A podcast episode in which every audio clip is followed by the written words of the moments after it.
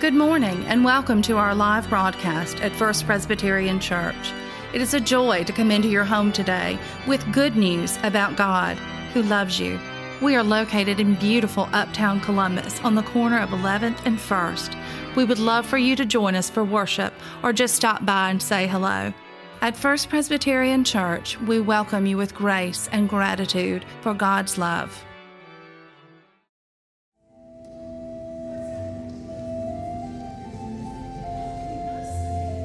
Our first reading comes from uh, the book of Isaiah, chapter 6, verses 1 through 8. Listen to the word of God. In the year that King Uzziah died, I saw the Lord seated on a throne, high and exalted, and the train of his robe filled the temple. Above him were seraphs, each with six wings. With two wings they covered their faces, with two they covered their feet, and with two they were flying. And they were calling to one another, Holy, holy, holy is the Lord Almighty. The whole earth is full of his glory. At the sound of their voices, the doorposts and thresholds shook, and the temple was filled with smoke. Woe to me, I cried, I am ruined, for I am a man of unclean lips, and I live among a people of unclean lips, and my eyes have seen the King, the Lord Almighty. Then one of the seraphs flew to me with a live coal in his hand, which he had taken with tongs from the altar. With it, he touched my mouth and said, See, this has touched your lips. Your guilt is taken away, and your sin atoned for. Then I heard the voice of the Lord saying, Whom shall I send? And who will go for us? And I said, Here I am, send me. The word of the Lord. Our second reading is taken from John's Gospel. We are in the third chapter. We are reading verses 1 through 12. This is the visitor Nicodemus coming at night to sneak in to see Jesus to ask him some questions. Listen now for the word of the Lord. Now, there was a Pharisee named Nicodemus, a leader of the Jews. He came to Jesus by night and said to him, Rabbi, we know that you are a teacher who has come from God, for no one can do these signs that you do apart from the presence of God. Jesus answered him, Very truly, I tell you, no one can see the kingdom of God without being born from above. Nicodemus said to him, How can anyone be born after having grown old? Can one enter a second time into the mother's womb and be born? Jesus answered, Very truly I tell you, no one can enter the kingdom of God without being born of water and spirit. What is born of the flesh is flesh, and what is born of the spirit is spirit. Do not be astonished that I have said to you, You must be born from above. The wind blows where it chooses, and you hear the sound of it, but you do not know where it comes from or where it goes. So it is with everyone who is born of the Spirit. Nicodemus said to him, How can these things be? Jesus answered him, Are you a teacher of Israel, and yet you do not understand these things?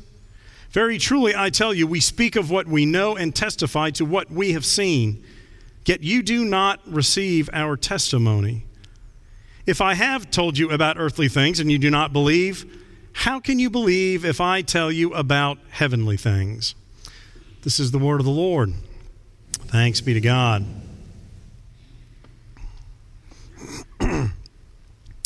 so, man wakes up in pain.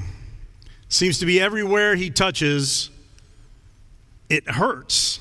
Very painful. A couple of days, and he still has this feeling, these sensations, so he goes to the doctor. He says, Doc, I think, I think I'm dying. Every time I touch my arm, it, it hurts. It's painful. Every time I touch my chest, it's painful. My, my legs, it hurts. My, my head is painful. Well, doc, what is it? Am I going to die? The doctor gives him a quick exam and says, No, sir, you're not going to die your index finger is broken.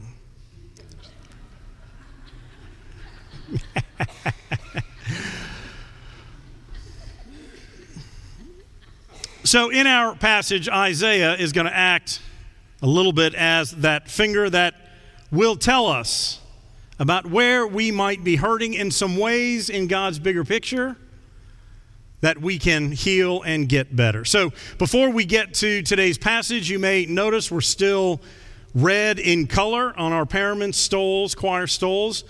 Today is what we call Trinity Sunday. It is the day that we celebrate that mystery of God the Creator, Jesus the Redeemer, and the Holy Spirit Sustainer. When we say that threefold formula Creator, Redeemer, Sustainer we're talking about the Trinity. We are talking about different aspects of God and how that interacts with us, humankind. Um, red is still the color of Pentecost, of the Holy Spirit. Uh, we did uh, three weeks, two week build up to Pentecost, which was last week, where Connie Happel was here, did a great job talking to you all about the Acts 2 passage where the Spirit descended uh, on the disciples, tongues of fire. Uh, and convicted them and sent them out for their new mission, the receiving of the Holy Spirit. Uh, and those, uh, all of these symbols and colors of red, fire included, are symbols of the Holy Spirit, of Pentecost. And today uh, will be our last day as we celebrate the Trinity. Um, Trinity, difficult concept. On the one hand, it's, yes, it's kind of three different ways that God works as creator, redeemer, sustainer, as God, as Jesus, and as the Holy Spirit. Uh, but in some ways, it, it, it, just doesn't all make sense all the way through. Uh, and that's okay. Um, this doctrine is not in the Bible in one place. It doesn't say anywhere this is the doctrine of the Trinity. But pieces were taken from all over, from uh, the very beginning where God is present, and the wind, the spirit breath wind. Remember, we talked about that as being a part of God and that Holy Spirit. Even in day one of creation, God's wind blew. And then Christ, we see as being present with God from the very beginning as well. The opening uh, of the Gospel of John tells us in that prologue that in the beginning was the Word. And Christ was that Word. There was nothing that ever has been without the Word being present. And so, again, we over time put together this understanding of the Trinity. Um, Augustine, one of our early church fathers uh, in 300s ish, really solidified this a little more, and we still roughly work off of uh, his doctrine that he put together. Uh, confusing? Does it make perfect sense? No. Well, if, if God is Father in heaven and Jesus is God's Son on earth, well, wait, if, if they're all together and that's one aspect, how can that be here? If Jesus is here, then where is God in heaven? Are they split in both places or how does all that? It's okay. It's okay. We, we, there, there are a million different ways to think about it, but the easiest is to say that they are all God. God, Jesus, Holy Spirit. They are all aspects of God, and they all focus in different ways to connect to us, to be with us, to create us, to walk with us, to save us, and to ensure that we as human beings will be with God from the beginning, present, and to the end of time. Um, yes, I can throw out all kinds of little examples. Uh, my favorites is uh, Neapolitan ice cream. That is three different flavors, but all ice cream. Mm-hmm, mm-hmm, it's the way the Trinity works. But again, the more you think about it, uh, uh, the more we can get into trouble. But again, the bigger picture is they're all aspects of God, and they all interact with us in different ways. And so when we celebrate this Trinity Sunday, we are looking at the different ways that God has created us, redeemed us, and sustains us uh, every day, past, present, and future. So that is today. That's why we are still red. It's why our symbols of uh, uh, fire, dove, Holy Spirit, uh, uh, and Pentecost are still present. So let's get to this Isaiah passage. So, Isaiah, one of our minor, I'm sorry, one of our major prophets in the Old Testament, before you get to the minor prophet section, you've got Isaiah, Jeremiah, uh, Lamentations, Ezekiel, Daniel, all big shots right there. Uh, Isaiah is pivotal. And it's huge 66 books, roughly broken into three sections, uh, and written over a significant amount of time. Um, but if they were to come and say, okay, you've got 10 books that you can keep out of the existing biblical canon, the 66 books that are there, Isaiah would be one of them. Why? Well, because it, it holds the core of Hebrew and Old Testament theology, and it is one of the central books for us as Christians as we look back with Christ eyes and New Testament eyes to see all of the prophecies that came from Isaiah, from virgin birth. Um, uh, th- there are, are many that are interwoven through Isaiah into the New Testament. Again, it's a great book. There's a lot going on. Uh, who is Isaiah? Prophet. Uh, roughly in the uh, 700s, uh, they think his ministry went from 745 to about 685 BC. He was with five different kings, and in the first verse of today's passage, it said, Now, in the year that King Uzziah died. Okay, so that gives us a starting point. But Isaiah served a huge ministry for the time, anywhere from 40 to 52 years, depending on how they measure the time and scope. Uzziah was first then his son Jotham, then Ahaz, and then good King Hezekiah after that. Uh, one of Isaiah's big challenges, uh, he was in, at that point, you had the northern kingdom of Israel and the southern kingdom of Judah.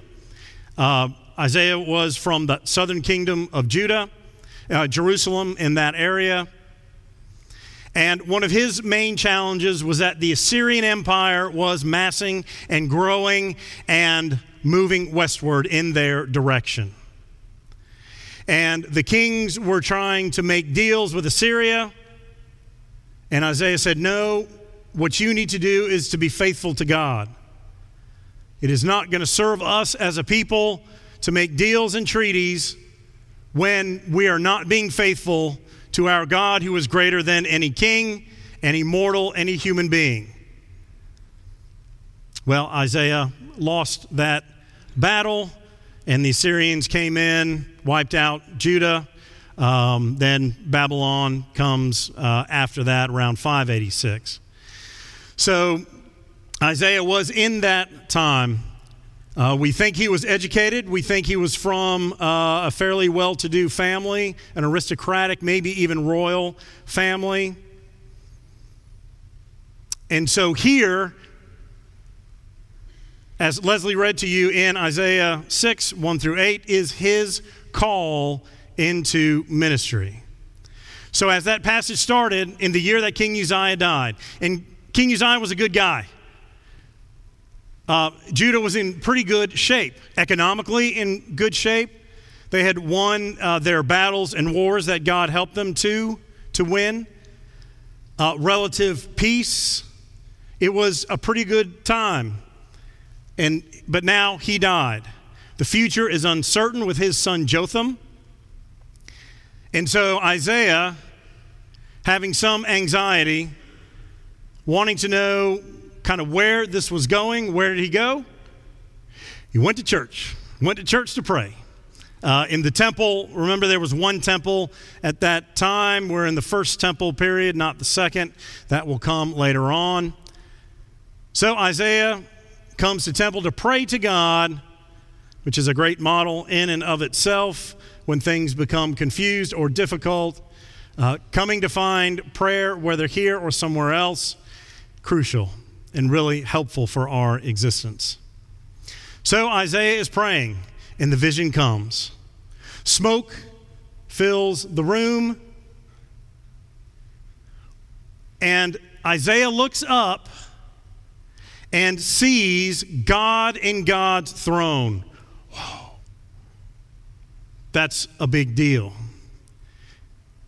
For the especially the Hebrews, would not look at God and live. That was their understanding. You could not look at God, the true form and essence of God, and survive. If you remember, Moses one time up on the mountain was in God's presence and came down, and he was glowing. His face was aglow because he had been in God's presence, reflecting that majesty, that grace. So Isaiah is in the minority of those who have seen God and lived to tell the story. Here, in a place just like this one, a bridge between heaven and earth, Isaiah looks up and sees God in God's throne. And immediately, he falls to his knees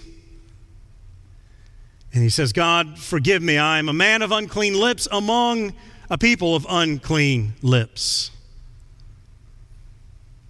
And the seraphs come, weird, heavenly, six winged creatures.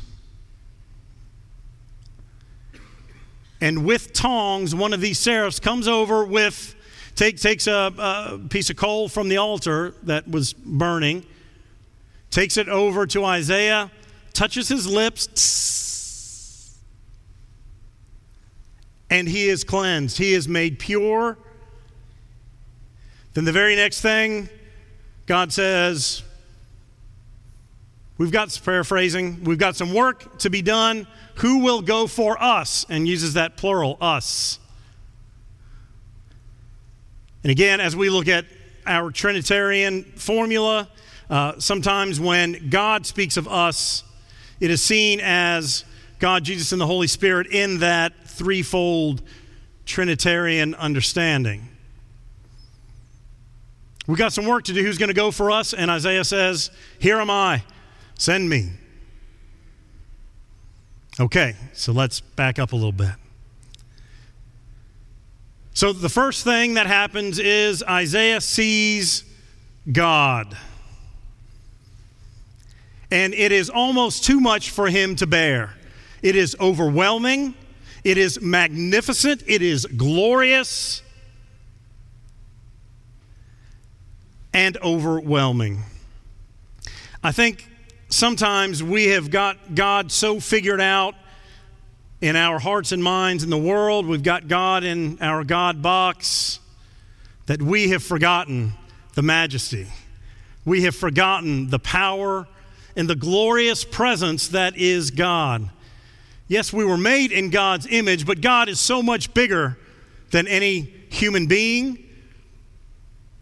God is so much love and light and grandeur and awesomeness. That same word, awesome, and fear come from the same word. Fear the Lord. Have awe for God. Not God is awesome, but God is awe. We are all filled when we are in God's presence. Fear, awe, and wonder, all of that seizes Isaiah. I think we have lost so much of that in our lives. We have figured out God and we have forgotten the power and the majesty of God and how overwhelming that is. So much so that when Isaiah sees it, Isaiah, who was used to a life of majesty, we think, pomp, circumstance, being in glorious environments, falls to his knees. So these seraphim, these weird little winged creatures, the name seraph means bringer of fire or fire bearer, which makes sense here. And they have three pairs of wings six, two, two, and two. So the first pair of wings, what do they do? They cover their eyes. Why? Because even as heavenly creatures that I would think would hang out with God on a regular basis, they are overwhelmed by God's presence at that time and place. Even though they themselves are amazing and mystical creatures, they cannot look on God. They realize they are unworthy to even be in God's presence. It's the same thing for Isaiah. He realizes he is unworthy after he sees it. He sees the picture in the scope, realizes God is there, he tries to take in the majesty, but then it points out his own unworthiness and sinfulness. So, that first pair of wings is to remind us that God is glorious, that God is majestic, and we are not to stuff God into our own little human precepts and paradigms. We will never get it right.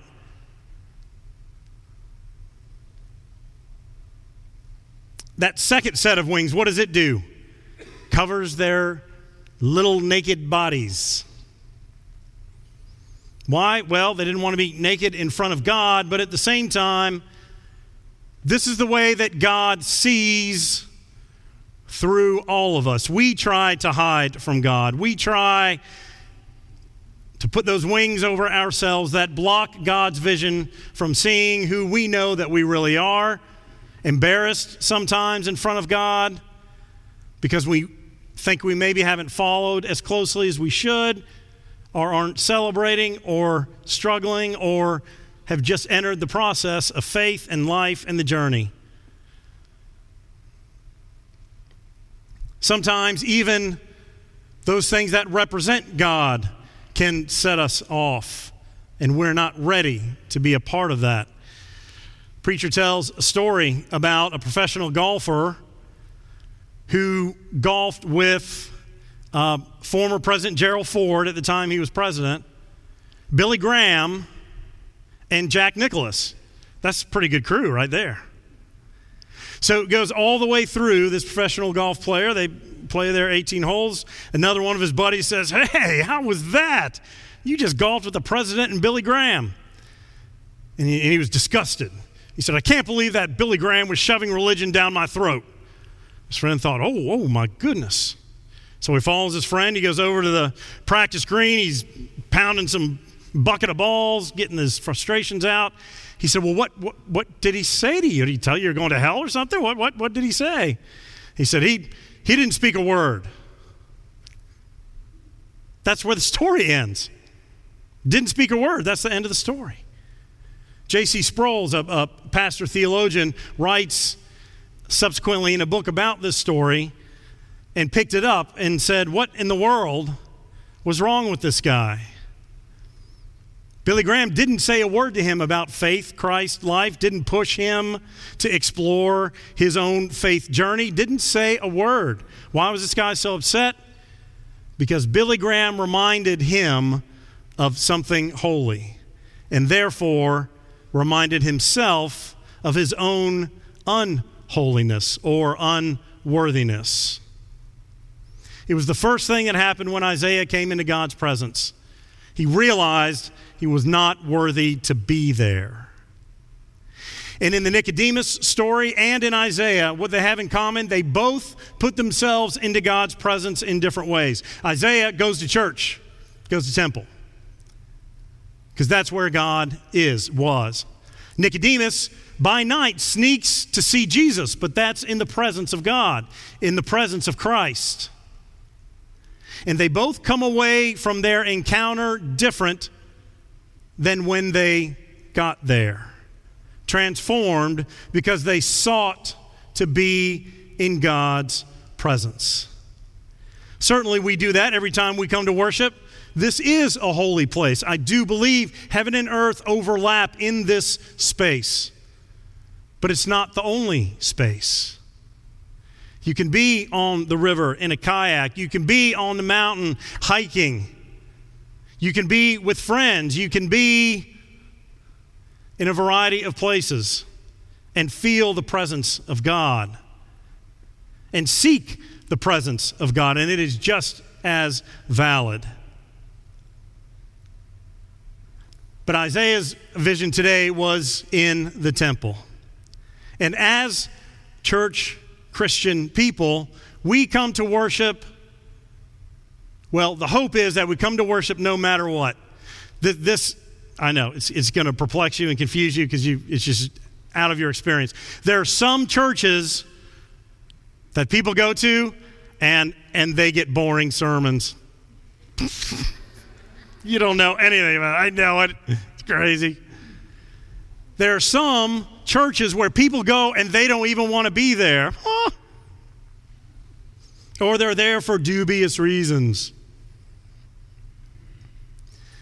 What Isaiah is reminding us of is that number one, we've forgotten the glory and majesty of God and why we come to worship.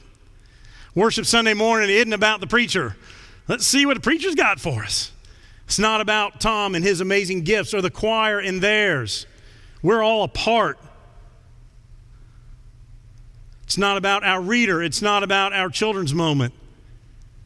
It is about being in God's presence and worshiping God. You could be at the weirdest church, Christian church. They could be handling snakes, they could be doing cartwheels down the aisle. There's something there for you.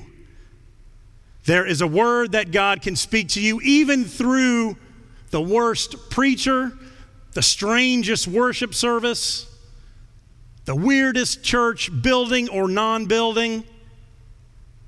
Why? Because it's not about me, it's not even about us. Worship is about being in God's presence and remembering that majesty that is not just contained in this building, and to reacquaint ourselves with the beauty and majesty of worship. So, the first set of wings cover our eyes in God's presence to realize that holiness and majesty. That second, we cover ourselves, we try to hide, but God knows us, just like Isaiah fell to his knees and admitted it. This is what we do in worship every Sunday. We come together, we come into God's presence, and we ask forgiveness for that which we know we have done wrong, or just in general, open ourselves to the sinful out and the Holy Spirit in, new life exactly what happened. The seraphs bring these tongs and the coal, touch his lips. Fire is used in a variety of settings as a, a refining fire, as it tells us in Malachi, through Moses' call in Exodus to the burning bush. Even the Pentecost story from last week tongues of fire to come down, to give them their vision, and then move them out into the world, spread the word. And here's no different. Purified by the fire of this coal after Isaiah confessed.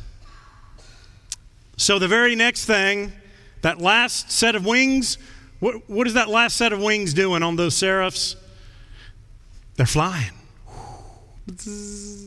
They are ready. They are ready to respond to what God will tell them next. Ready to respond to the command that God will say, okay, you're here. You took the coal, purified. Now here's what I need you to do. Go. Bam, they go. The wings are fluttering, ready for the next command. And Isaiah similarly stands up and says, Here am I. He doesn't say, Here I am. Here I am is geographical. I'm standing here. God knows where I am. It's more of an opening of himself. Here am I. Send me. He didn't say, Well, shouldn't you send the preacher first?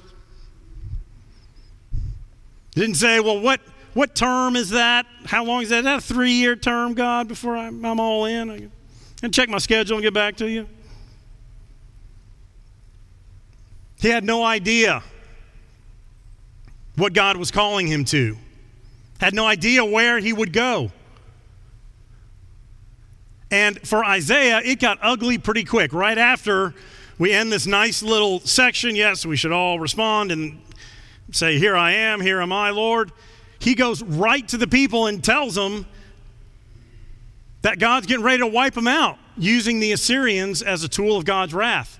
And God does that. So, right from his call, he goes right into a hard and difficult place, as was the case for many of the prophets.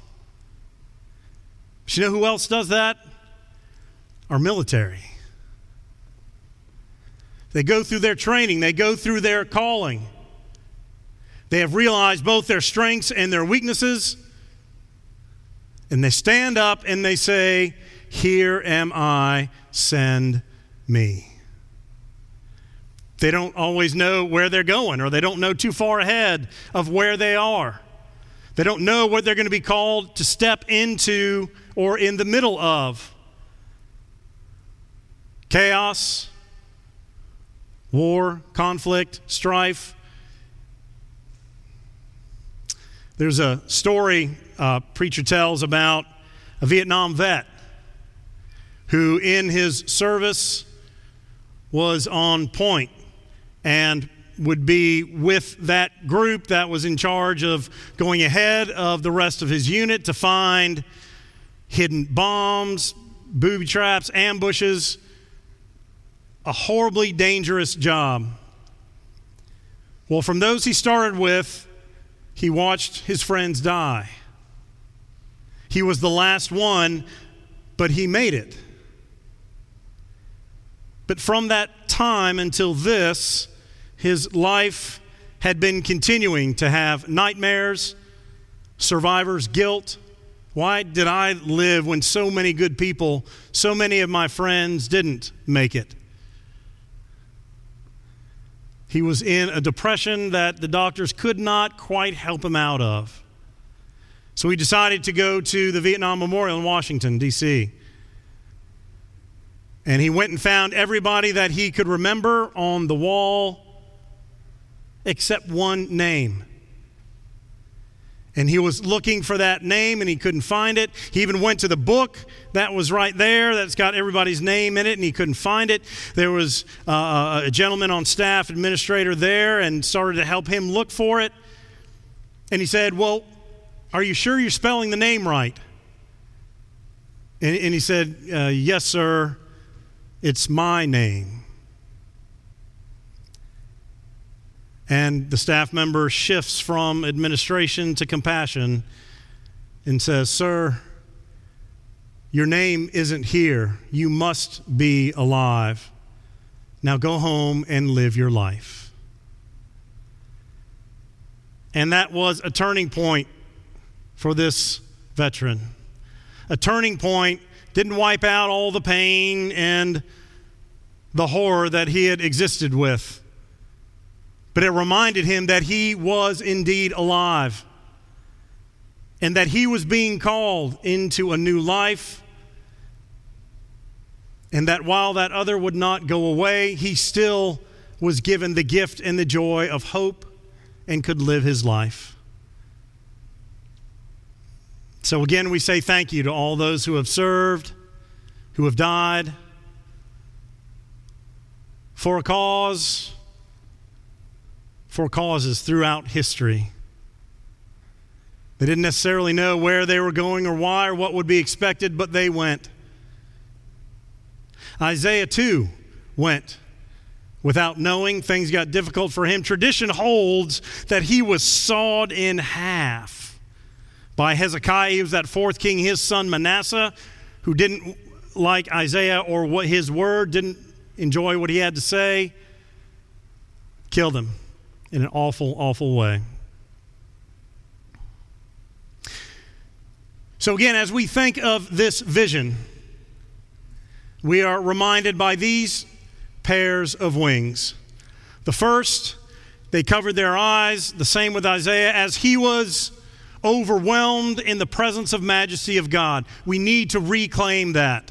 We need to find that again and realize that God is bigger than anything that we can imagine. And then when we come into the presence of God, as Isaiah and Nicodemus both did, we should also realize how amazing and loving and merciful and full of light and grace and glory God is, and also how maybe we have fallen short. That forgiveness piece. But that's not where God leaves us. That second set of wings to cover ourselves from God, to cover our nakedness, we need to know that God knows us and loves us and that that's okay. We need not hide ourselves from God, even the worst and darkest part of who we are.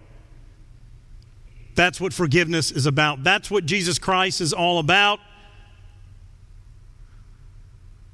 And then that third set of wings that are ready to go. You tell us where, God, we're ready. Three sets of wings that can change our lives.